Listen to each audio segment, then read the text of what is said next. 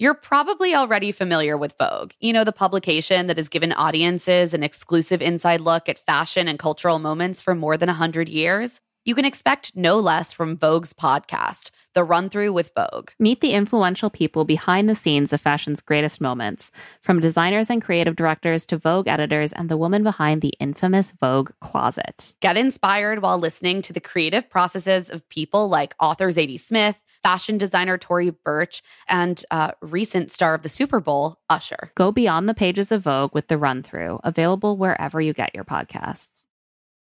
I hate when people say they hate Watch The Bachelor, and it's like two hours a week is too much time to do anything with hate. You should just come out with your affection for the show. There's no embarrassment about it. Like, just embrace it. Yeah. I mean, I think I have like a love hate relationship Yeah, with you The Bachelor. lovingly snark. yeah, exactly. she listens to the show. Welcome to Here to Make Friends, a HuffPost podcast about the Bachelor franchise, where we lovingly snark on The Bachelor and Bachelor adjacent shows. Whether you love The Bachelor or love to hate it, we're here to break down every single delicious moment with you. I'm Emma Gray. And I'm Claire Fallon. Hi, everyone. We're back today on Here to Make Friends with a very special bonus episode. We're going to recap the season, we're going to preview the finale, and we're doing it all with our guest, Allison Williams. You might know her as Rose from the recent movie Get Out, or maybe as Marnie on Girls.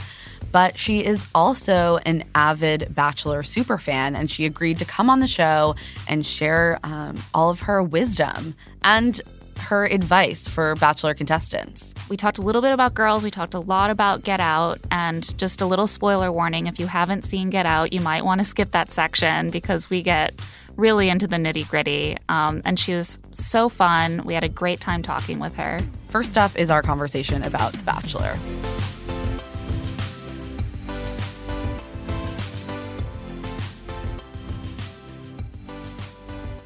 Today we have Allison Williams in studio with us. I'm so excited. it wasn't spoiled because it's in the title of the podcast. But Yeah, Big reveal. Big surprise. the most suspenseful episode yet. Guys, I'm so excited to be here. I've been wanting to so do the show for for so long. And then eventually I just basically like told, I deployed people to get to you. okay, so It, it worked. Yeah, the funny story of this is that an old coworker of ours was in London recently and she purchased Cosmo UK and was reading it on the plane Yep. And sent me a text message Yep. with a photo of in your inter- interview that said you listened to the podcast. I went all the way to the UK, put it in print, and just banked on that happening because we live in an international world. And I assumed you'd have a friend in London, and it I know it was just so Found indirect and yet us. so easy. Now you'll see all the other places I mentioned it out of desperation. Well, because we were just so intimidated. We were like, Allison Williams is a big Bachelor fan, but like, would she ever want to come on our podcast? That's The so answer lame. is I was waiting at home. We were like, I don't know, because she did the official after show. Oh so like, oh my god, yeah, life big- highlight. By the way, deal. talk about desperate. I literally on my own dime and totally inconveniently flew myself out to Los Angeles, paid for everything. They were like, "We can't offer you anything You're in the like, way "That's of," and I was like, "I will buy a ticket." I Oh will. my it's God. expensive because it's last minute. I just it means too much to me to miss this, and I'm really glad I went. Who were you on with? I was on with Michelle Collins, who's you know a She magical person. Hilarious. Were there Um, any Bachelor people? Well, Ben. Oh. Yeah. and we talked about marriage just very Oh, generally. yeah. And I got to tell him that as we were walking down the aisle, my dad turned to me and said, Can we still watch The Bachelor together? oh my god. I was like, That is the most emotional thing you can bring up right now. Of course we can. My entire family watches together. oh, that's so we, fun. we are on a family text and we all text about it. that is Aw. beautiful. I'm so jealous. That's like what my fiance's family has, but with like hockey.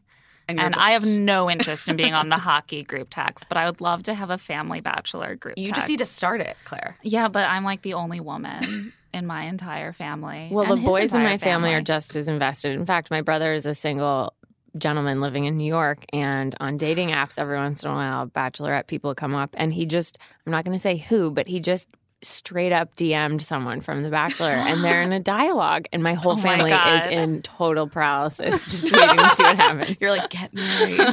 Just, this is we it. don't say anything, maybe he, will, maybe it'll work out. Yeah, like be cool. Don't make like too big of a thing out of it. Yeah, but we're just gonna play it real cool. When she comes over, we're just gonna be like, "Yeah, we have no idea. Tell us everything. Yeah, we don't who- know who, who you are are. you? Yeah, we What like watched do? one Yeah. season. Oh. But also tell us all the secrets. Yeah, exactly.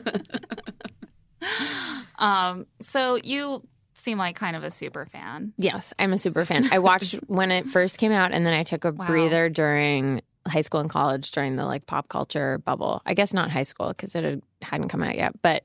I took some time off, and then when I graduated, I came right back in with. I think Brad Womack's season was my first real like Which Season back. which one? well the Emily one.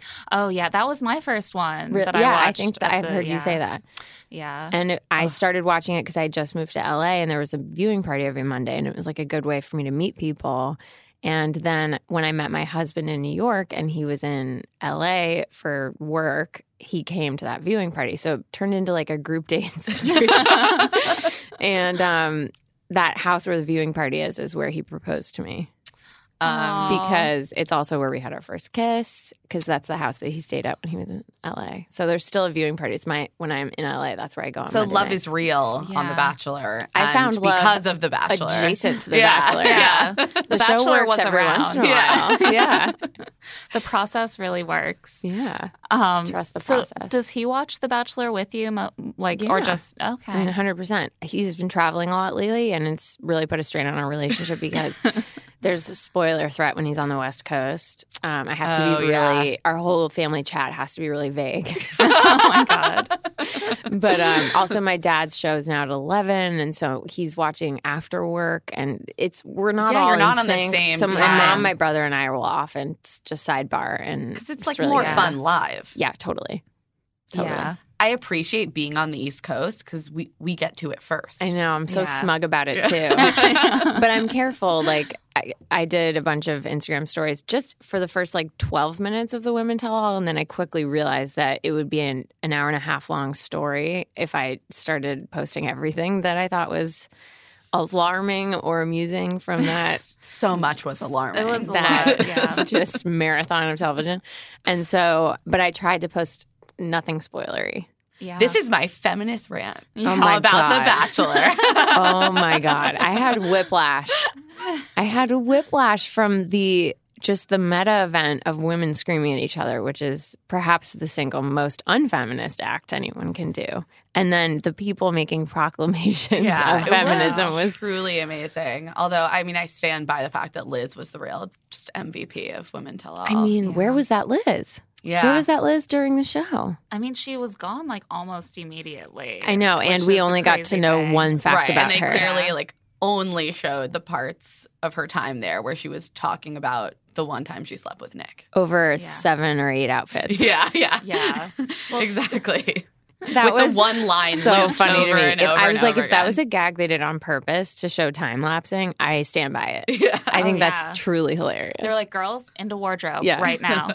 um, Kristen was on another podcast last uh, yesterday, and she basically was like, everyone was auditioning for Bachelor in Paradise. Like, During and if Tell you're All. yeah. Yeah. so if you like well if you yell at someone then you might get camera time and then you might get invited on paradise and explained a lot well, I heard it was really long and that everyone was incredibly drunk by the end. Yeah. So much so that people couldn't really control them anymore. Like Apparently, they were and- handing out um, rounds of Fireball shots. Yes, exactly. Yeah. Fireball. I heard the same thing. For- we must have a similar Yeah. source. Yeah.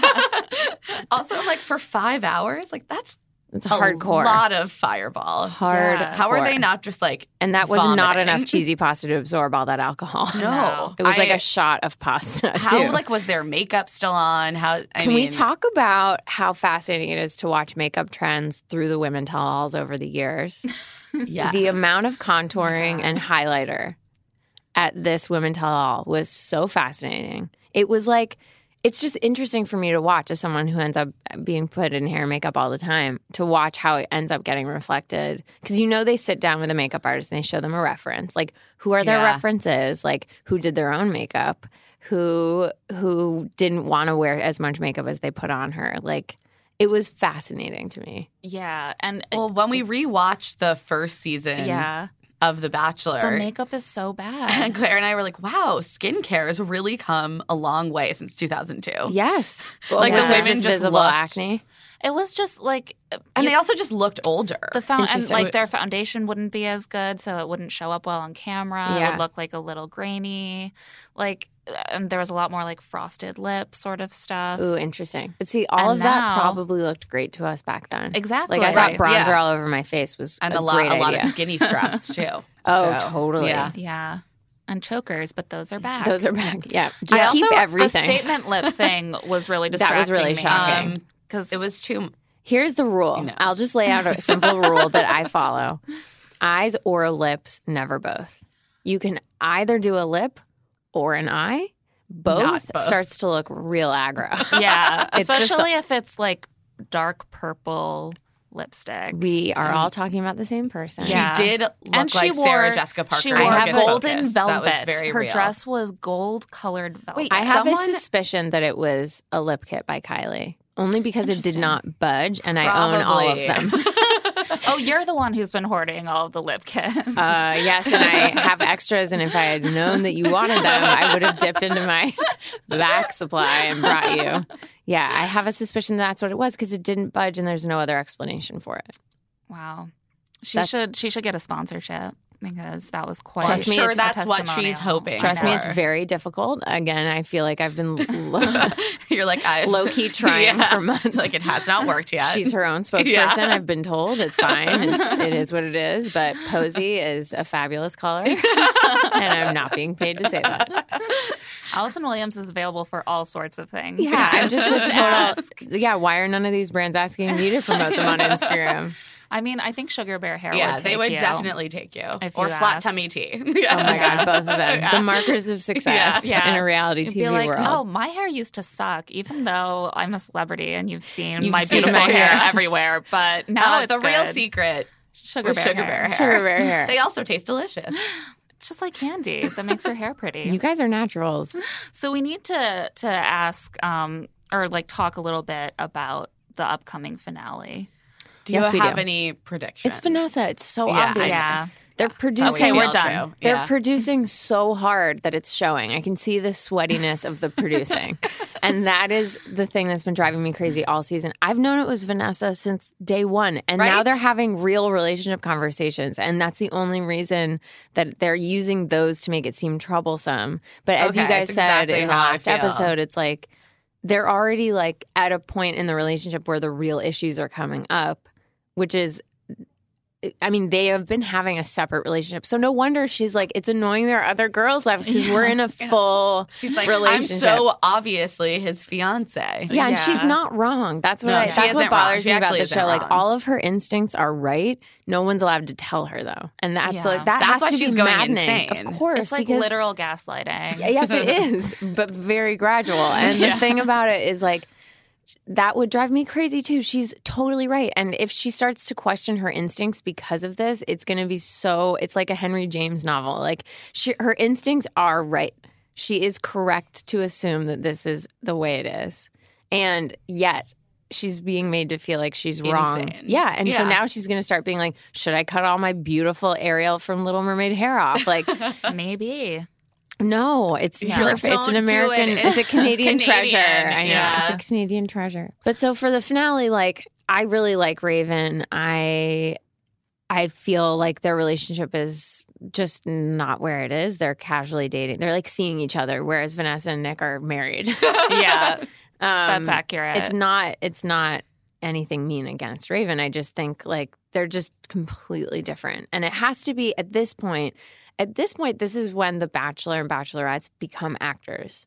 And I've always admired it about them because, as someone who professionally kisses people that I'm not married to, it's hard. And that has to be so weird.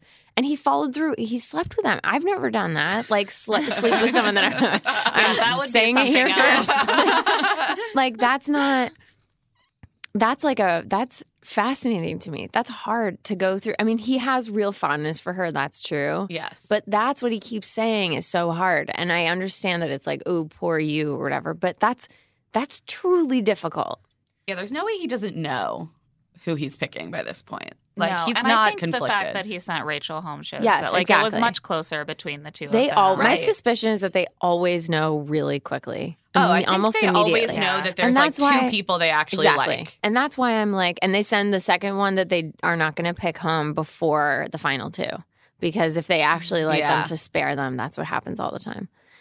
Because Yeah. they leave whoever they think can handle it. And he's like, Raven can for sure handle it. I may That's not survive this, but yeah, but she'll Yeah. be fine. You know, I just hope that um, Raven comes out of this with a greater understanding of her own sexuality and That uh, montage ability. was baffling. Yeah. Yeah, I just I want to send her so many vibrators. I know. Like- and like anger management classes. But So we'll many see how she handles being dumped on the finale. Maybe she's found some new coping mechanisms, but she will be wearing stilettos probably. So. Yeah, maybe it's a plat. Maybe it's a platform sneaker. We can only hope. yeah. He'd better just like wear some extra padding. yeah. Um, so what do you think about like their future though? Do you think that they'll still be together Well, by the after fact- the final rose? The fact that they're having these conversations now, to me, like my interpretation of watching it was like, this is a great sign because these are conversations that most people are too scared to have to disrupt the like beauty and excitement of an early relationship because Yeah. they're just a couple months in. Like they just started dating. And to be talking about this stuff this early on to me bodes very well. And they are really strong headed. And I can relate to the family stuff, although not as strongly as she can. I'm super close to my family. And what she'll realize, I, I keep saying this to my TV, and weirdly, she can't hear me. but what she'll notice is that, like, when you marry someone, you're not like forcibly being removed from your nuclear family. It's not as dramatic. It just expands, and you start to like make a second family with this other person. And my, I know because I just went through this, or at least I suspect that she'll find a lot of joy and pleasure in that, and it'll start becoming less scary to extricate herself from her nuclear family. But um, in this moment, I totally understand her anxiety, and I would just encourage Nick to hang in there because eventually it'll. It's just part of the process if you're really close to your family of like, you know, That's some solid advice. I don't know why Yeah. she's not listening to you. well, she can't hear me is my It's- suspicion. yeah. Although, given the latest WikiLeaks dump, maybe she can't hear me, Yeah. or at least someone at the CIA We've is getting some great listening. romantic, like, romantic relationship advice from her. That's me. why people in the CIA have very solid personal relationships. They are known for having very Yeah, solid personal relationships. They can hear everything. Just watch Homeland; it's all the proof you need. Very functional. Yeah, yeah. I mean, it's interesting like to see them feeling each other out because I do recognize a little bit of that sense of like maybe I'll compromise on this, but I don't want to say that until he's shown that he'll compromise on it too. Yeah, I totally respect that. And Yeah. also I I love that she asks for clarification on a lot of the things that he says that are a little broad about her and her family, like his observations. Um, like what did he say? They're serious. so they're very They're traditional. Traditional. But he couldn't really define what that meant. to Yeah, but I. Yeah. I applaud her for pushing him to try to figure out what that meant Yeah. because I think they're also working. This is the other thing that I think bodes well is they're right now working on their communication during a tense conversation. I wouldn't call it an argument. It's just a serious, high stakes conversation. And they're like a deer who's just been born, whose legs are really tiny and like shaky, and they can't quite stand up. Like that's their that's their communication skills, like getting stronger through these conversations. So it's like one of the, the reason I'm so excited about it. It's like one of the first very real relationship building things I've seen on this show, where they're actually digging into what it means to be in a relationship. I like your hopeful Yeah. interpretation. I'm going to hang on to that. Yeah, Um, me too. I just hope that they have built this enough to make it through Dancing with the Stars because I hear that I is know a real. that they've built it more than relationship most killer. other bachelor couples by the time the show ends. Like, I, there's just no way because they can't. They're not using any footage of like the happier, more trivial conversations, which must mean that at this point they just feel like they should just get down to brass tacks. Like, they take their love for each other just as a given, and now they're just moving forward. and I feel like Nick's a very intentional guy. yeah, they both are. Yeah, Yeah. which is good. Yeah, and I I would I don't know what I would advise them, but I just would advise them both to listen as much as they talk. That's the advice that I would give them. because that's going to be the biggest struggle. I think you need to start a relationship advice Just for them. yeah. Just for them. Just for Bachelor contestants. It's a no one small else will be able to hear it. Small but quality. Yeah, you know? exactly. I, I don't don't know. I think what you're describing is could use this. therapy, but Yeah. well, I could I, put it out personally into think um, everyone who goes on this show because I know probably should be so much. therapy. I've been almost married for two years. I'm an expert, guys. Wow. Um, to me, that seems like a lot. I've been married for negative a month. Yeah. Oh my God, you're So- a month out. Yeah. Yeah. So, So, exciting. I I have so much to learn in the Yes, coming you'll you're learn all really- of it in a year and like a three quarters, I which look is forward to that, and then. I just have the rest of my life to just like to just enjoy it. No, Yeah. the most real thing I ever heard about marriage is that you'll have good years and bad years. And when I heard someone talk about it on that scale, I was like, that takes all the pressure off in the world. Like, if I'm going to have a, long bad time. year, like Yeah. if I'm going to be able to look back on my marriage and be like, oof, like 20 whatever, that was rough. Like that's that everything's cool. If you want to bring coziness into your life, uh, and I mean, who doesn't? Turn to Barefoot Dreams, especially right now because the brand is celebrating their 30th anniversary. With those 30 years of coziness, Barefoot Dreams celebrates being the originators of everyone's favorite Lux Home blanket. There's a reason why Barefoot Dreams has been on Oprah's favorite things list six times. Dressing head to toe in Barefoot Dreams is the key to comfort, as their collection of ultra soft robes, loungewear, and accessories are made with premium materials. And their products make the perfect gifts, too. I would certainly love to be given something from Barefoot Dreams. I just acquired the robe, and it is like the softest robe I have ever put on my body. It's so cozy, it's so warm, it's beautiful. It has a nice drape and weight to it. I wear it whenever I have the opportunity. I just want to wear it constantly. And I think everyone should have that kind of comfort and coziness in their lives. For Love to See It with Emma and Claire listeners, you can get 15% off of your first purchase at barefootdreams.com with the code LTSI15. Don't miss out on Barefoot Dreams' soft, soothing fabrics that will bring luxury to your life. This show is sponsored by BetterHelp. Sometimes there will be something that is just like nagging at me, bothering me about something in my life. And I just swirl it around and around and around in my head and don't quite know how to address it. And something that can really help me sort that through and like take action is therapy. I completely agree. I've been really stressed lately because I've just been getting sick over and over again. And before I know it, I'm feeling a lot of emotions and I don't even connect where they're coming from with the actual origin. We all carry around these stressors, right? And when we keep them bottled up, it can start to affect us negatively. Therapy is a great safe space to get things off of your chest and figure out how to actually work through whatever's weighing you down. If you're thinking of starting therapy, give BetterHelp a try. It's entirely online, designed to be convenient, flexible, and suited to your schedule. Just fill out a brief questionnaire to get matched with a licensed therapist and switch therapists anytime for no additional charge. get it off your chest with BetterHelp.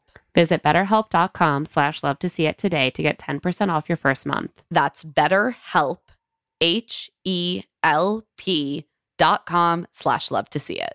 The weather's getting warmer, so it's time to say goodbye to jackets and sweaters and hello to shorts and tees. Oh, I'm so happy the weather is finally turning.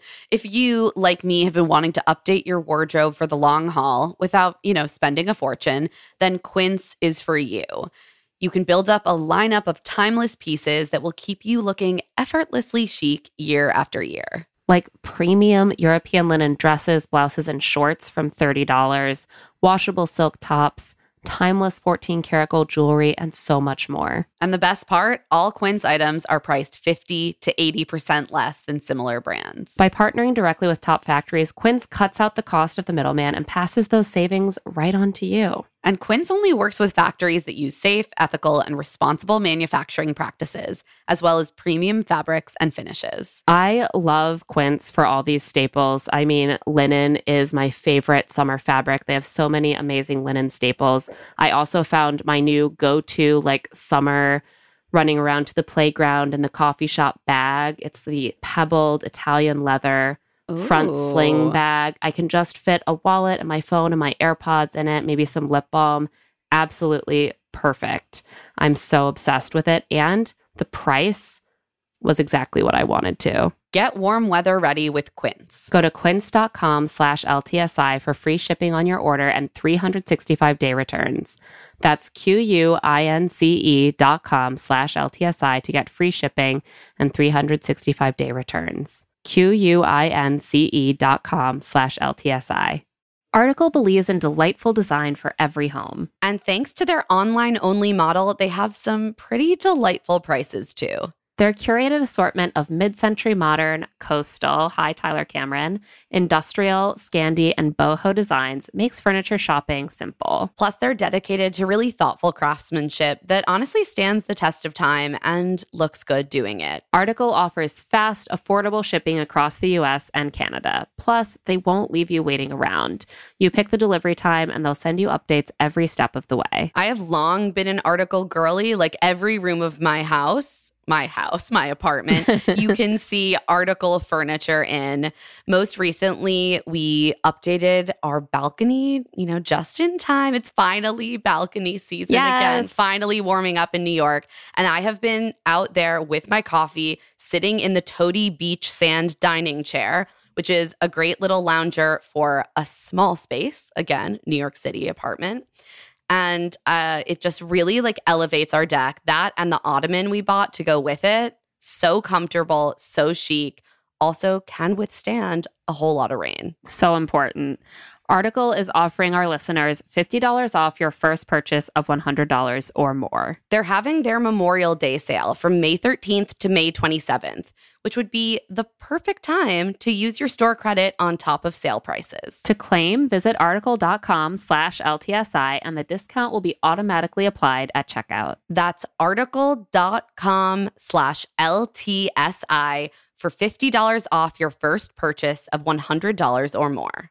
One in five Americans have learn a new language on their bucket list, as they should, because it's very important. If that's you, then make this year the year you finally check it off your list with Babbel. Be a better you in 2024 with Babbel, the science-backed language learning app that actually works. Babbel's quick 10-minute lessons are handcrafted by over 200 language experts to help you start speaking a new language in as little as 3 weeks. Wow, that is really fast. Their tips and tools are approachable, accessible, rooted in real life situations, and delivered with conversation based teaching so you're ready to practice what you've learned in the real world. Plus, all of Babbel's 14 award-winning lang- ugh.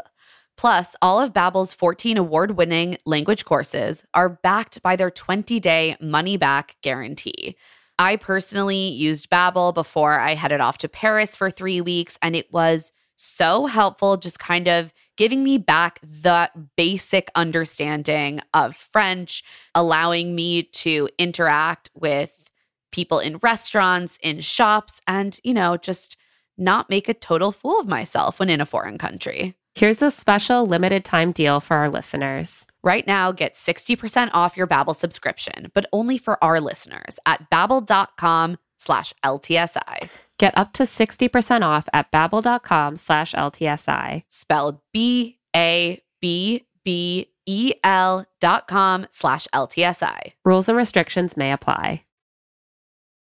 I hate when people say they hate watch The Bachelor and it's like two hours a week is too much time to do anything with hate. You should just come out with your affection for the show. Right, There's also, no like, you love embarrassing. Yeah. There's no embarrassing. My English is perfect. There's no embarrassment about it. Like just embrace it. Yeah. I mean, I think I have like a love hate relationship Yeah, with you The Bachelor. Yeah, you lovingly snark. Yeah, exactly. she listens to the Yeah. show, guys. Um, but I'm not gonna lie to you about it. That'd so obvious immediately. Do do do do.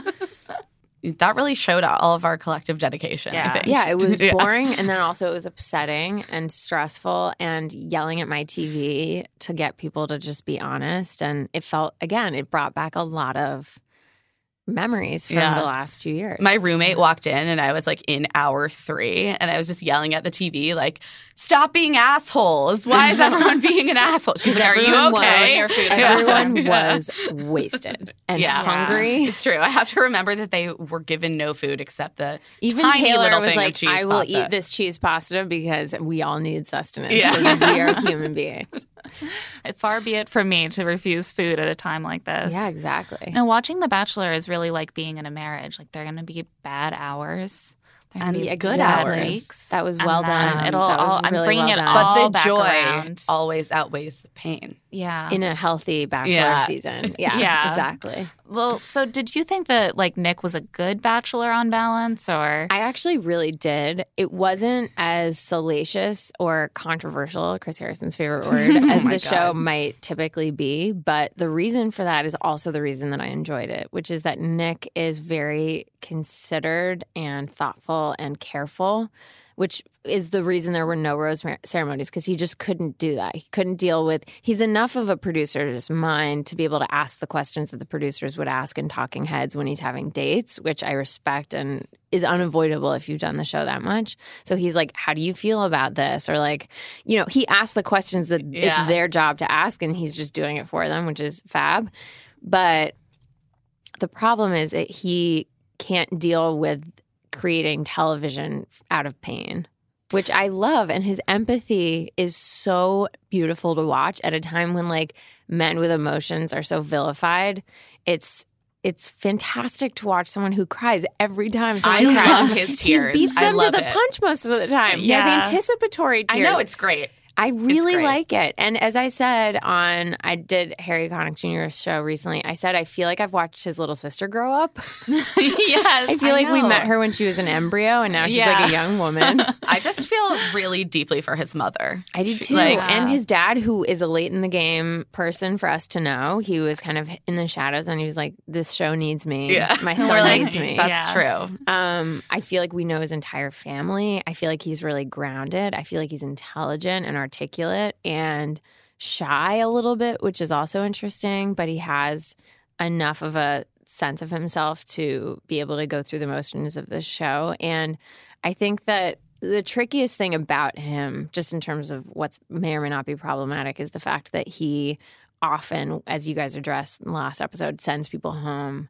right after their declarations of Yeah. love, which I totally understand because you can learn a lot. It's selfish, but that's the whole premise of the show. You can learn a lot about how you feel about someone based on what happens in your heart Right. immediately If you after someone tells recoil you. when someone says "I love Yeah, you," or it's if not it a makes great your anxiety sign. spike. That's really that is a really good way to Yeah. learn whether or not Like, you nope. have reciprocated feelings towards someone. yeah. It's true. You know? It's true, especially if if you're someone who can't just tell that just without any prompt. Yeah, Which apparently Nick can't. exactly. Uh, he needs that little push. He needs that moment. But the one moment that drove me really crazy that I can remember is when Vanessa told him initially that she was falling for him, and then he gave like a PR. The weirdest. It was like a press release. Yeah. Yeah. It was literally like, I'm going to take this opportunity to say the thing that I need on the record. And I was like, that's not like just type it up in notes and Instagram it. Don't say it to the face of someone who just told them they love you. I know. It was or say so. it It was awful. time. Like yeah, just any, really, truly any other and time. Not directly in response to a declaration of love that It was was very, earnest. weird. I was like, So Nick, your weird. instincts for when to say those things are usually so good. Maybe he knew that they would have to use that footage, and so he put it in there because he knew they would. But the oth- my other suspicion is that his initial response was like, "I love you too. Let's do this," and they were like, "Well, obviously we can't use that." I mean, They're like, buddy, you got a few more weeks to go. yeah, Yeah. but that's my guess. Like, also after the bouncy castle, when he and Vanessa were talking, like, my guess is that they cut it because it's not allowed to be on camera. But he was like, "Look, th- you know what's Yeah. happening here. Like, just Yeah. wait it out. It's gonna be fine." yeah, he was like, "Listen, look at me. Look Yeah. at me. My eyes say you you're- don't have anything won. to worry about." yes, I mean, but I think even I, it's my. I have no confirmation of this, but my sense is that they probably say those things too because they just know it's going to get cut out because it's their job is to produce a TV show with entertainment. What I've heard from from my um, sad reading of like Sean Lowe's book, oh yeah, definitely. is it seems like they will sneak little off camera Yeah, totally. moments to give Yeah. indications. And it seems like they'll do a lot of like um, Brad Womack told Emily stuff like, "You don't have to worry." Yeah, Yeah. Like, very pointedly. Yeah. And she wrote later, she was like, I didn't know if he was giving those reassurances to other girls. Yeah, and you but can't it go into the house pretty. and be like, did "Hey, anyone random question. Did anyone else get Yeah. that? It's just be mayhem." Um, he yeah. definitely says this to everyone, but he just told me that he's definitely picking me. Yeah. So, wait, what? He hasn't said that It's to any of really us. weird to start a relationship on that much lack of trust. Like that would be so weird to hear that from the guy you're dating and just wonder if he's saying it to a million other girls. Like, Yeah. Oh my god. I guess it is what we're all worried about secretly, but it's just obvious in this case. No, it's Right. great. They No, put it up front. You know that is you know in who fact the girls case. are. You know, You they know are. exactly who they are. It's really kind It's of a just a- crucible for female friendship w in which you have to become friends with the girls that you're competing with. That's what I was so with. upset with about the um, women tell all is that my impression from this season was that they all got so close, and then the And amount I of vitriol was just so surprising. Well, even when we spoke to Christina yes, um, before Women Tell All aired, I uh, love her. She kind of indicated that like everyone just arrived ready to kind of Yeah, go that's what she at said. it. Everyone has yeah. their on-camera Yeah. opportunities, And then and they're they're like, oh no, it." actually, we're all like cool. I suspect that pretty much all of them are actually friends except for Taylor and Corinne. yeah, That's what it seems and like. Josephine and Taylor, Yes. because Josephine is just Ugh. the little the henchman sort of of Corinne. I hope there's we're always done been with a her. Josephine Yeah, Yes. in high school, middle school. There's just always been a Josephine. I want to see Josephine on her own. Who is Josephine? I think she needs to do a little soul searching. She's going to go Yeah. to paradise. Um, It'll be helpful. I mean, I just Yeah. have an. I just know that I she'll kind of there. think she's going to be the the girl on Paradise who comes in like in the middle or towards the end and stays for two days. Potentially, but Yeah. also that'll be informative. We've Yeah. watched Yeah. a lot of people learn a lot about themselves on Paradise. Like That's Lace true. learned a lot about herself on The Bachelor and tried to fix it in Paradise. Then went back for more self work, and you know, Um, but it's- and at least tattoo she got a tattoo out of it. yeah. I think that yes, they're that getting was those another moment where weirdly they couldn't hear me through my television, but I was talking to them don't pretty loudly. Do that. I was like, "Oh, great! This is permanent." yeah, you're like, well, I will say, um, you can get tattoos removed. Yes, I just saw the tattoo on your forearm. Oh yeah, I have a tattoo. I'm not planning on getting it removed. It's not for a guy, fortunately. yeah, it's just a Um, beautiful flower. yeah, it's actually um, for my mom, and Oh. I'm pretty sure I'm never going to start hating her. Yes, Um, but uh, no, it's. I think they're already getting their tattoos removed because they broke up. And Oh, it's like you just got that like six months ago. Give your skin a little time to chill. You You know, I have a yeah. I mean, I've gotten a whole tattoo education from being on Girls and being the only untattooed member of the squad. oh really? yeah. Oh yeah, and Jemima told me like season two, she was like, "You're not allowed," and I was like, "What do you mean?" She's like, "It just wouldn't look right. I don't want you to fuck up and like just get the wrong thing. Like you'll definitely get the wrong tattoo." and I was like, "You're so right." Like, would- thank you for your honesty. Yeah, and I'm really glad Yeah. I listened to her 'cause she's like, "Take it from me. Like once you have a hundred, like what's another one? But if you have zero and you get just like randomly the Bob's Burgers, Yeah. on your like left Like, stomach, I'm which never is, going to stop loving Bob's Burgers. No, I'd, I'd have no feelings about it, which is exactly why Jemima was like, "That's, That's the kind what of thing you would would do." It would be weirdly impulsive, and it wouldn't make any sense." Or like a word like "breathe" on like, Oh, yeah. Oh, God. I I actually think I actually think Marnie would do that. I Well, think that would be very on brand. I love Charlie's tattoo of humble life on his chest, and that Yeah, was that was that a Chris was- Abbott idea. I have to give him credit for that. Really? Yeah. Yep. Lena knew he wanted something on his chest, and that That's was inspired. suggestion. Yeah. Humble life is disgusting. Yeah. If you ever are hooking up with someone who has humble life on their chest, On like, their chest. It was just really away from them, even in your wet red dress. Like, just get the fuck out of there. Uh, I loved that episode. Thank you so the much. way. Thank you. Thank you.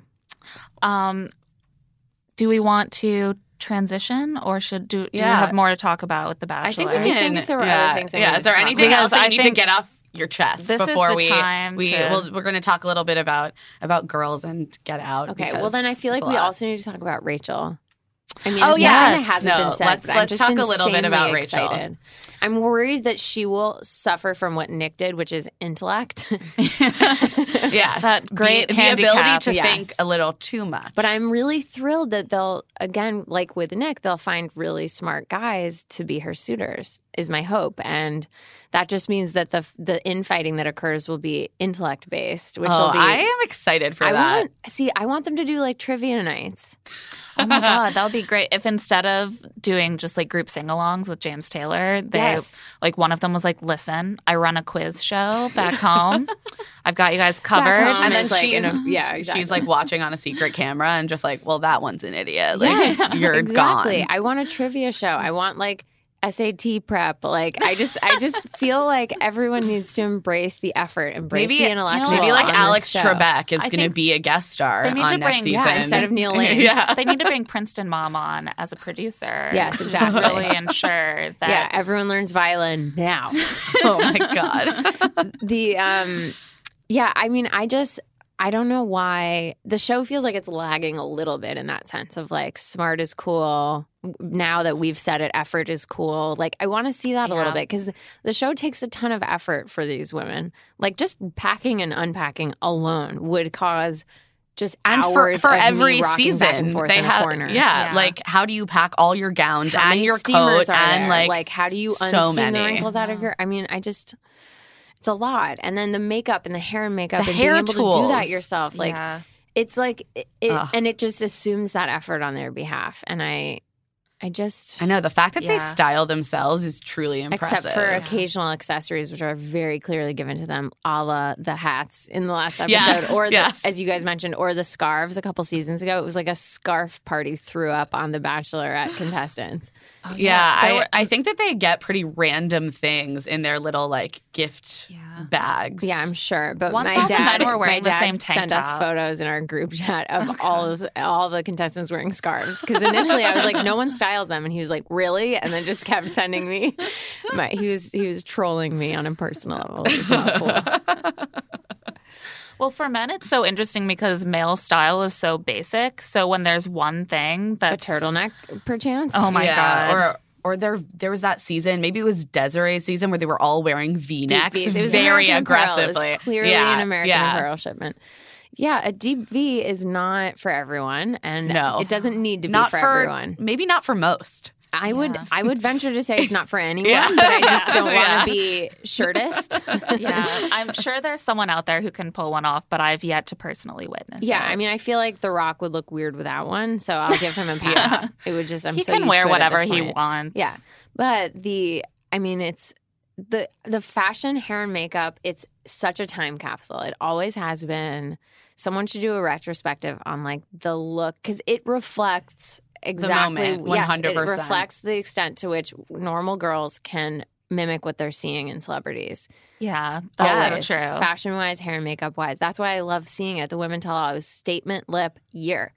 Yeah, And who knows what And it'll be also next we got a jumpsuit, which is not loved loved that it. jumpsuit and that tape was working so hard and her Yeah. posture was so Yeah. impeccable i've worn things like that and literally you can't bend at all or your right. boobs It was come out so Yeah. Yeah. low cut. You You could it was- definitely I see loved the- that look. When she stood up, I was like, "That tape is buckling." yes Tape is- it was buckling because of sweat trust me i've worn more tape than the average person because of my job I've always wondered how tape actually keeps things on the Oh, human it does body. it. Here's the key: is that you have to alcohol swab prior, and then you let it dry because that takes any lotion or, or sweat off of your skin. And then there's tape that comes. There's adhesive that comes in the form of liquid. So first you use the tape, and then you can use the Oh. adhesive stuff, and then it really sticks. And that's what I do for okay, like sex that's scenes and very wise. when the stakes are high, and I yeah, really don't want anything. yeah, you're to come like, look, please do not That's what I use. yeah, but the alcohol swab is crucial because otherwise it's not going to Yeah. stick. okay, There I'm, you go. I'm trying this tomorrow. Yeah, my, I have a, a very low cut jumpsuit that is like my New Year's outfit, Ooh, and I used um, tape for the first time this New Year's, and Yeah. like it was pretty effective. It is effective. The other little clue I'll give people is that put the tape like half an inch in so that you can't see where it's sticking to your Yeah, skin. so it's that's just a like- very weird looking thing. Yeah. So you have to make the illusion that it's just perfectly fitted to your torso. Right. It just falls that way We're just over all your learning beautiful a lot body. during. I'm just you know, ha- this. there's a lot I've wanted to say to Yeah. the, the girls. And I- this. Yeah. I hope they're all listening I- because I'm sure that they care deeply about um, this podcast and our opinions. honestly about them. i i think they do and the other thing is that if like unreal. They need someone around to just kind of bounce their thoughts off of and um like not a psychiatrist per se because i'm not convinced that she's professional on that show given her behavior but like basically what I'm saying is if you want me to just be around when they're filming, I will do You're that. like, I'm happy to consult. I'm happily married. Yeah. I'm not a risk. Yeah. You're like, I won't run off with a producer. I just want to Uh, help. yeah. I just want to help. I want to give them water and uh, Um, sneak tissues into their shoes when they get. I think you need to make a cameo on Rachel's season What as is like a support. Oh, I'd love to, except given Get Out, I think they'd be like, nope. oh God. Okay, honestly, that is the perfect segue. But wait, I have two more things I need Yeah, to you're say. too- One, is there no water anywhere in this house? Because it's all anyone needs is water. Secondly, what is with the lack of tissues? I brought this up with Chris Harrison.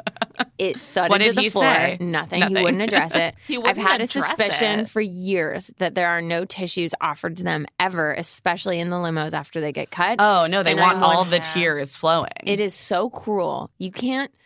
No one can do that. Viola Davis is the only person alive who can elegantly cry all the tears Like, without a tissue. speaking yes, with- Yeah. while monologuing.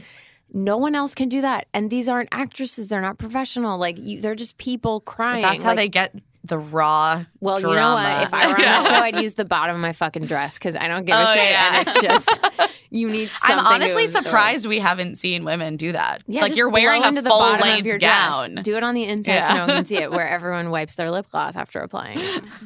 Oh wow, I'm learning so much. Those are the- you guys. Those are the those are the things I needed to bring up. There need to be tissues. yeah. These are very important points. yeah, I definitely noticed that during the Nick and Rachel goodbye when they both had just water spewing from their face. Yeah, holes. literally. When you said there were tears like leaping from, the, they were just coming out of other places. Yeah.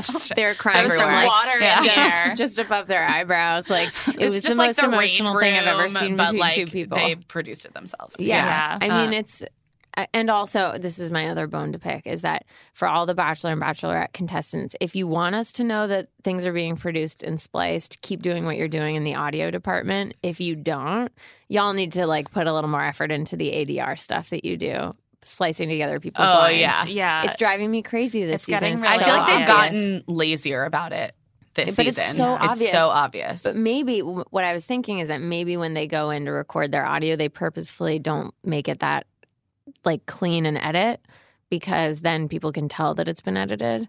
Like with Liz, Liz is the mm-hmm. perfect example. As you guys pointed out, she clearly said that once, and they made it seem like she said it every time someone was 75 like, "How times. are you?" She's like, "We had sex." with the same pause. yeah, we the exact same had Like, yeah. every time. anyway, okay, those are my bones to pick.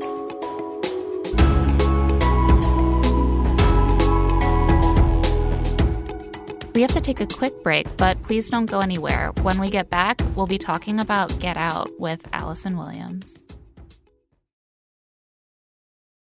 Want even more Bachelor stories in your life? Sign up for HuffPost's entertainment email for even more roses. More roses. More virtual roses. More most dramatic moments ever. juicy celeb news, hilarious late night bits, uh, and also some awards show coverage and more. Yeah, it's not all Bachelor out there, but a lot of it is.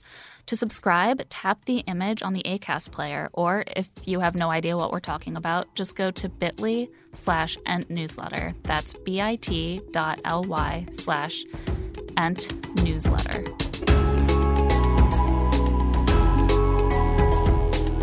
We want to talk to you about Get Out, but I just want to put up a little spoiler warning here because we have to spoil it. I'm sorry. Yeah, I'm, I can't talk Yeah, about it anymore no. without talking about the, the spoilers. And also, because like, we both- it's just too hard. Claire and I both saw it this weekend. We both have a lot of feelings. Like I can't have Ask a vague, I questions. can't have a vague conversation. No, and about trust me. I've been doing it for Yeah. months. I can't do it anymore either. I can't. I've also been completely lying to my friends and family about the premise of the movie for uh, almost two years now. Wait, how did, how would you describe when it? When my friends asked me what it was about, this is how I said it in press too. Like I basically did press as Rose.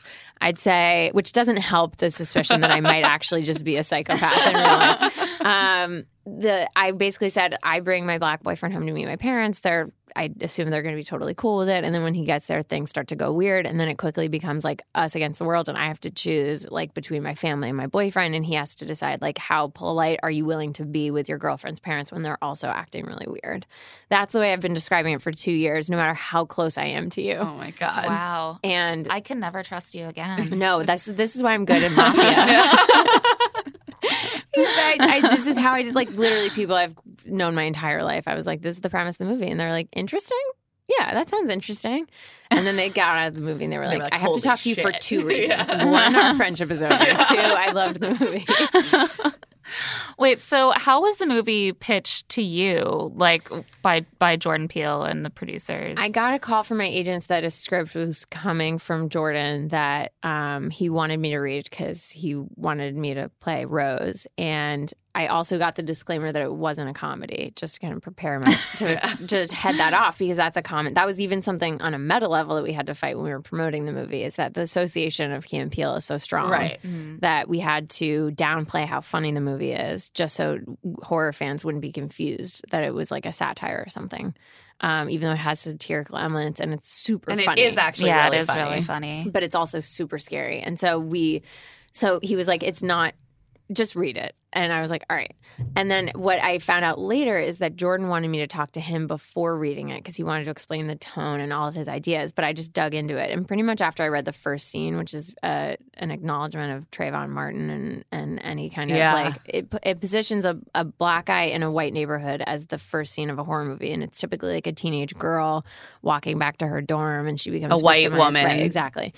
Um, and so uh, after I read that scene, I was like, I don't really care who Rose is. I definitely want to be in this movie. And then I was reading the script and I was like, Rose seems great. She seems totally fine. And then I got to the end and I was like, oh, now Oh, I have shit. to play her. Yeah. This bitch is crazy. oh my god, that turn like when he sees the photos of her with all of the Ugh. other men that she's brought home, Which was my first day of work and by far the weirdest thing I've ever had to do. So I got. so you had to we take all the photos. There was a room full of young oh men. oh my god, Oh my god! and I just went in and I'd meet each of them, and Jordan would walk us to a place on this like hotel that we were staying at, and oh my we would god! like pick new locations. We'd take a photo together, and then I'd be like, "Nice to meet you," like bye. And then the next one, it was very strange, and I was like, when they see this movie, they're gonna know how truly weird that just was. yeah, Oh they all just went into the sunken very place without realizing. it. creepily meta. Yeah. Yeah, oh my god, I Oh, didn't God. even think about that. and I just right. brought a ton of like my own personal clothes and like different pairs of glasses and different and I had bangs so I could just move those around and yeah, did my own makeup. Like it was really strange. That was my first day Wow. of any kind of work. And then we had the table read later. oh my Oh my god. God. Yeah. well, that scene was yeah very chilling. Um, Did you see it coming?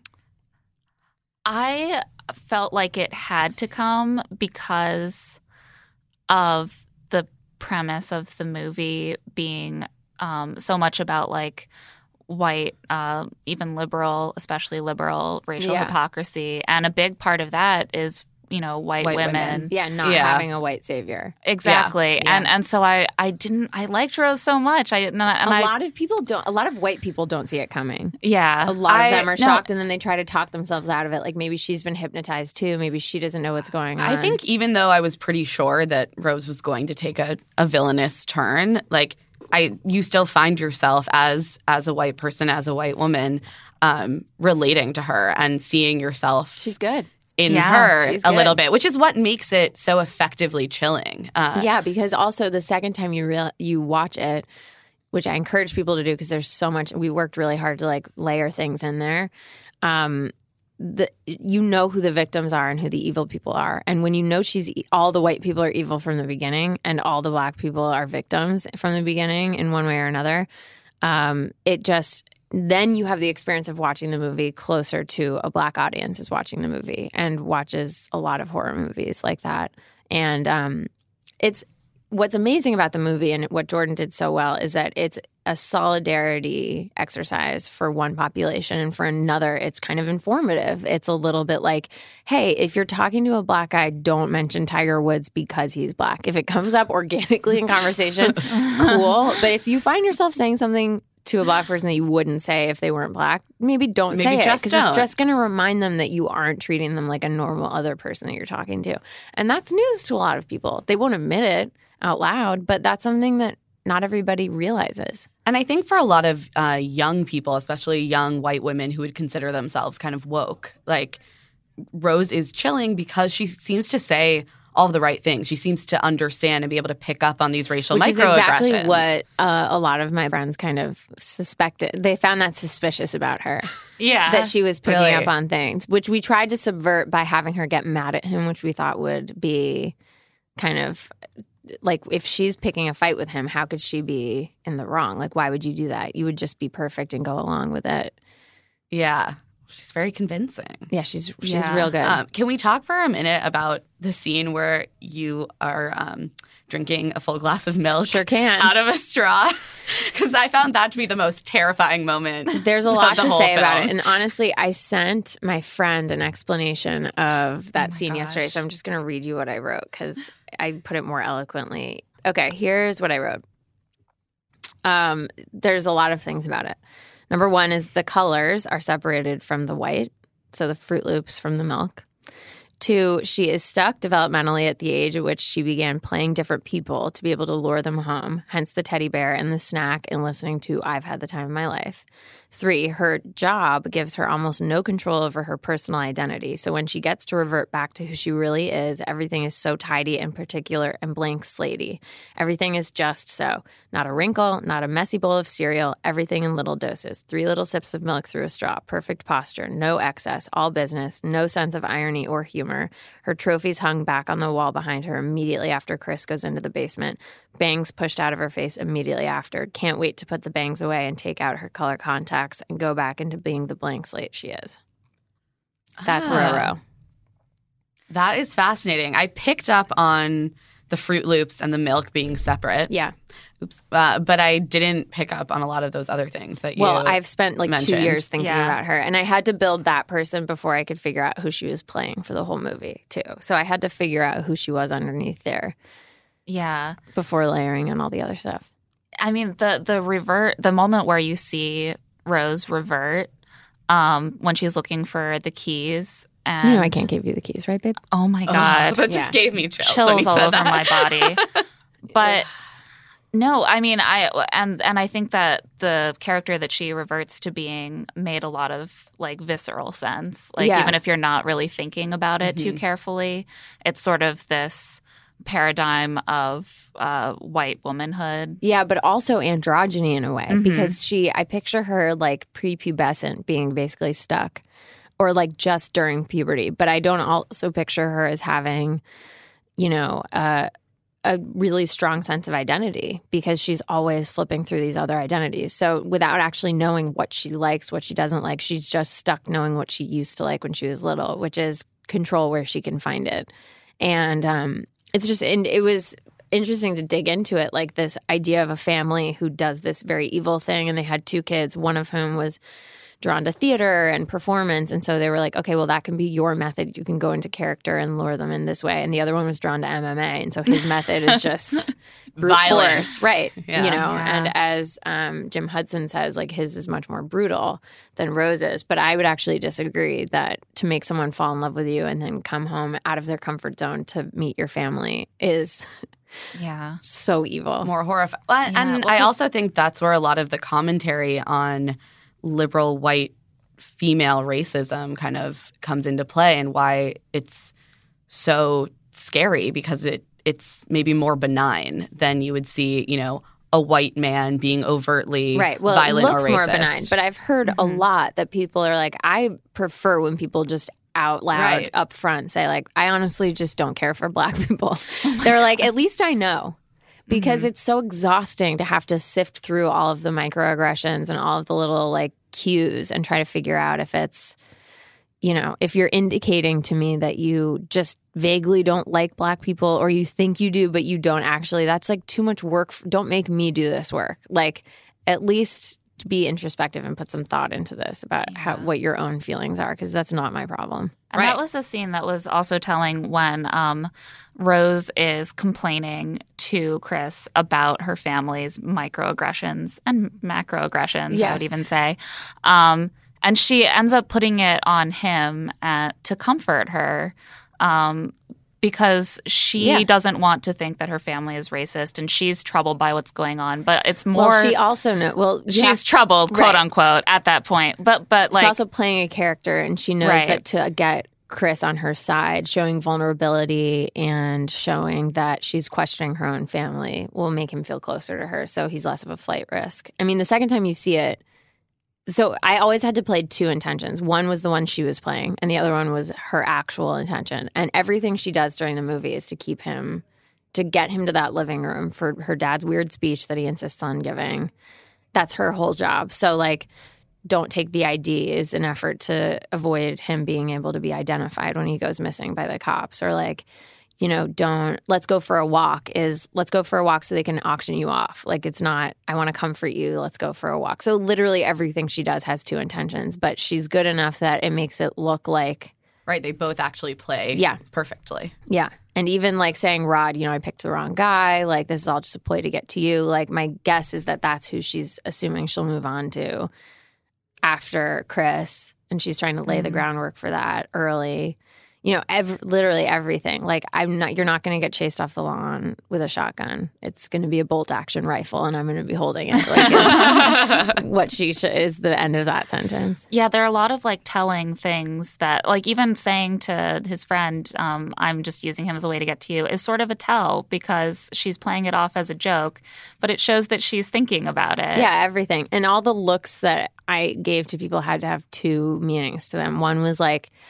stop being mean and weird to my boyfriend. The other one is, you're being too fucking obvious. You Yeah, have to, your yeah. racism is showing. You have to hide it better. Be a little more At the cocktail here. party, like she's just getting frustrated. Like when the guy says like black is in fashion, the look on Rose's face is like, You're just, giving it I'm away. You're you. giving the game away. You know how crazy I am. I'm gonna kill you. I can and will. Um, I mean, one thing that that struck a lot of people, I think, is that Rose um, and Marnie, while different, um, both sort of comment on these tropes of white femininity and the power Yeah, that well, that it's holds. the one fem- color of femininity I can play. That I is played white masculinity as Peter Pan, but that's as much as I can stretch myself. but but they are like roles that really specifically bring out these qualities of like totally. narcissism and exploitation. Um, but the nice thing about playing Rose is that I was deploying that against what I am finding unshakable about my impression on people because of Marnie. So I was basically Yeah. taking all of the baggage I have that I'm that is annoying when I'm trying to play other parts, and I'm using it against the audience because Jordan needed someone the audience would trust immediately and think was like benign and maybe even slightly spineless and and he just knew that with the bangs and the blue eyes and like the Marnie baggage and the Peter Pan, like it was just going to help. You know what I mean? There's nothing very complicated about that. And so I was using that to subvert it. And even I was like, oh, you think Marnie's uptight? Meet Roro. Meet a girl on her bed that won't even mix Froot Loops with. Yeah, I mean, I think that Yeah. persona did does sort of help the the audience become lulled into submission and relating to the character and thinking like, well, well, there is a good white person, and I think exactly. as as Grown. white people, you often want to believe that like you're the exception. Yeah, exactly. Mhm. I'm the only good ally. yeah, Yeah. pretty much. Yeah. and that's what Rose is playing, like the good The ally. good ally. yeah, the one on Yeah. her racial flow, in Chris's words. And that is Yeah. why it's so fucking terrifying. Yeah. Like I I'm not a someone who likes horror movies. I actually I- generally this is a hate them. Secret. I don't really either. I don't hate enjoy them. But this this wasn't scary because it was a slasher film and the, there was No, the- gore and violence at all. Um, it was terrifying because the underlying themes were very, very real. and human. yeah. I have a lot of friends be like, they thought Get Out was somehow a reference to like ghosts or demons or something. I was like, no, no, anything scary that happens in this movie s- could happen beyond like. I don't know if we're there yet with the science of the, the surgery, the coagula, but I feel like literally everything else is either representative of something that's happening, like in terms of appropriation, Mhm. or it's an actual thing that happens. And that's much scarier on a deep level, but it's not nightmare I don't think. yeah. And what were your feelings um, about about that ending with the, the I thought it was car? incredibly powerful. Like we, there were a lot of different endings onto this movie. There was one in the script when I first read it that changed. There was one that we shot and we changed it a couple of times. I think the ending we ended with is the most powerful. It's the best of two different worlds, and Jordan had been feeling like he had to choose between the two worlds initially, and then he so brilliantly combined them because again, back to the fact that this is kind of a teaching moment for an, a certain subset of the audience. The groan of inevitability that you hear from the audience when the blue and red Mhm. lights start flashing and when he puts his hands up automatically. If that doesn't move you, I don't know what will. And the how quickly Rose turns into a white female victim, like just like help. And by the way, Emmett Till's accuser just said that she lied. Like it all just feels so So timely. timely and um the it's it's a very powerful moment and it serves its purpose and then you have the triumph and the relief of the friend who was right and everyone told was crazy and who is, is saving his other friend and then you have the visual of two black men sitting in the front of a cop car which is also not something we're used to seeing and so there's so many images in that one moment the the him choking Rose is also like a, a reflection of the position they're in. Then the first scene when they're in bed and she's assuring him that it's going to be fine. It's also a tip of the hat to Birth of a Nation, the original one. Um, there's a lot. There's a lot in there, and um, tip of the hat is a kind thing. It's a whatever the opposite of a hat tip, maybe Yeah. like a thumb bite. Yeah. to go back to way way back. Um, so it's I think it's incredibly powerful and I think it's really the best of all worlds because you get a little bit of levity that you get in one like 2 minute span. You combine all of the tones that have been kind of sort of ping-ponging back and forth throughout the movie. Um and I just love that that like friendship is the kind of final note. And then it's also like Rose fails to bring Chris to the point of brutality that she imagines is natural for him. And he lets go, which is why she starts to smile and then looks so disappointed and also kind of confused because she failed at her last idea of how to dehumanize him, which is to make him do an act that would be, in her eyes, like kind of inhumane to her. And then when he pulls back, she failed in her last mission. And I love that she fails in that last mission because Chris refuses to allow her to bring him to that brink of humanity. It is a truly triumphant ending. And I will say in the theater, um, when he backs off and doesn't kill her, Everyone's mad. everyone was so mad. Yeah, when she gets shot, when They she were like, gets shot, there's bitch." such an applause. Oh, it's cheers. the biggest death Yeah. applause. Um, and I'm really proud. I worked hard to make her that evil to earn that applause. So, and it You wasn't did pleasant. well. Let me just clarify that playing that other person was like one of the least enjoyable things ever. I mean, my assistant sitting here, she was in Alabama with me. It was it was awful. I didn't talk to anyone. I had to sit alone. I had to change the color of my eyes so that when I looked in the mirror, I didn't see myself. I colored in with like we colored in with uh, light makeup, all the veins in my face. We like brushed my eyebrows down. I wanted to look like a weird evil twin version of myself, and I it was miserable to have to feel that much hate just like flowing through you. And I would listen to all this like metal that I didn't know I even knew about. that I just like reached back into my middle school angsty self, and I was like, oh yeah, I guess like sl- slasher and Slayer and like all this stuff. And I was just like listening to everything. Um, and it was it sucked. And the minute we wrapped, I was always like, "Oh, hi everybody, I'm so sorry." like, because also no one wanted to talk to me because it was like a like, freakish thing. But I always feel like I need to say that, but I didn't enjoy it. I liked playing Rose, like. That was she was fine. She was cringy at moments, but I'm very used to that from Marnie. and um, like that was much more pleasant. Plus, she was nice to people, which Marnie doesn't get to do often. But playing Roro was truly unpleasant, like true, deeply, deeply unpleasant because you couldn't feel any love or happy emotion or anything because it would just get in the way of that. Well, I really feel Yeah. like this movie like does a service, especially at the you know political moment we're having right now, to Yeah. have a movie that is drawing such crowds, such It's mixed insane. It's so crowds, exciting. to have Yeah. such empathy for these Yes. characters. Yeah, Um, you're with Chris for I the think entire movie. yeah, you're it's in incredible. the shoes of a black protagonist when they're going through the motions of evading something horrific that's happening to them, which aligns you even further. Which, in a way, does the empathy for people that are perhaps like haven't done that before. And Jordan's like, okay, I'll give you this one. I'll help you out in this one way to help align you with this protagonist. But um, he's also he wrote it so carefully so that he wouldn't lose anyone. He doesn't walk upstairs at inopportune moments. Like there you find yourself yelling like don't do that so many fewer times and in the one moment that people do yell that it's just a closet with like files in it and it's not anything scary in there Yeah. um which she left open because she's real evil and likes to play with them a little bit at the end. Oh my god. Ugh. I didn't even think of that. yeah she's just she's She like just a cat with a mouse. I know she sucks. I'm telling you. She sucked. She sucked so much. I hated it.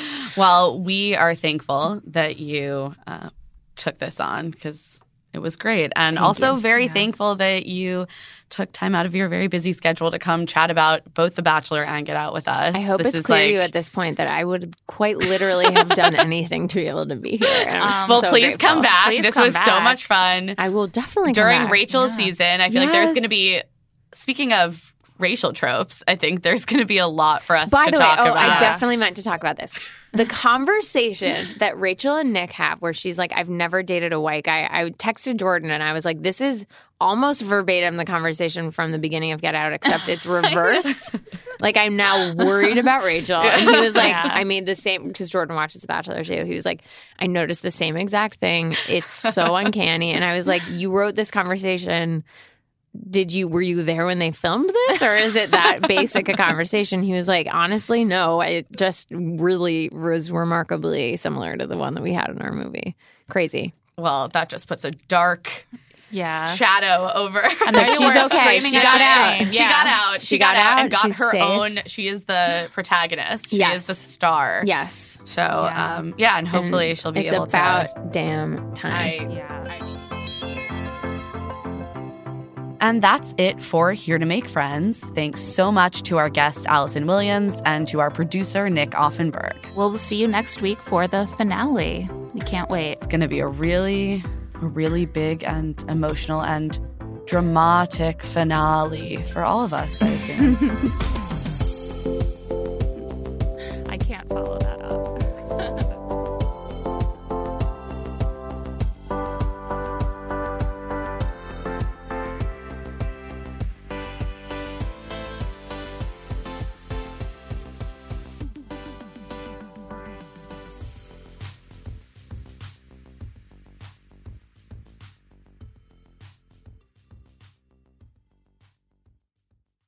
You're probably already familiar with Vogue, you know, the publication that has given audiences an exclusive inside look at fashion and cultural moments for more than 100 years. You can expect no less from Vogue's podcast, The Run Through with Vogue. Meet the influential people behind the scenes of fashion's greatest moments, from designers and creative directors to Vogue editors and the woman behind the infamous Vogue closet. Get inspired while listening to the creative processes of people like author Zadie Smith, fashion designer Tory Burch and uh, recent star of the Super Bowl, Usher. Go beyond the pages of Vogue with the run through, available wherever you get your podcasts.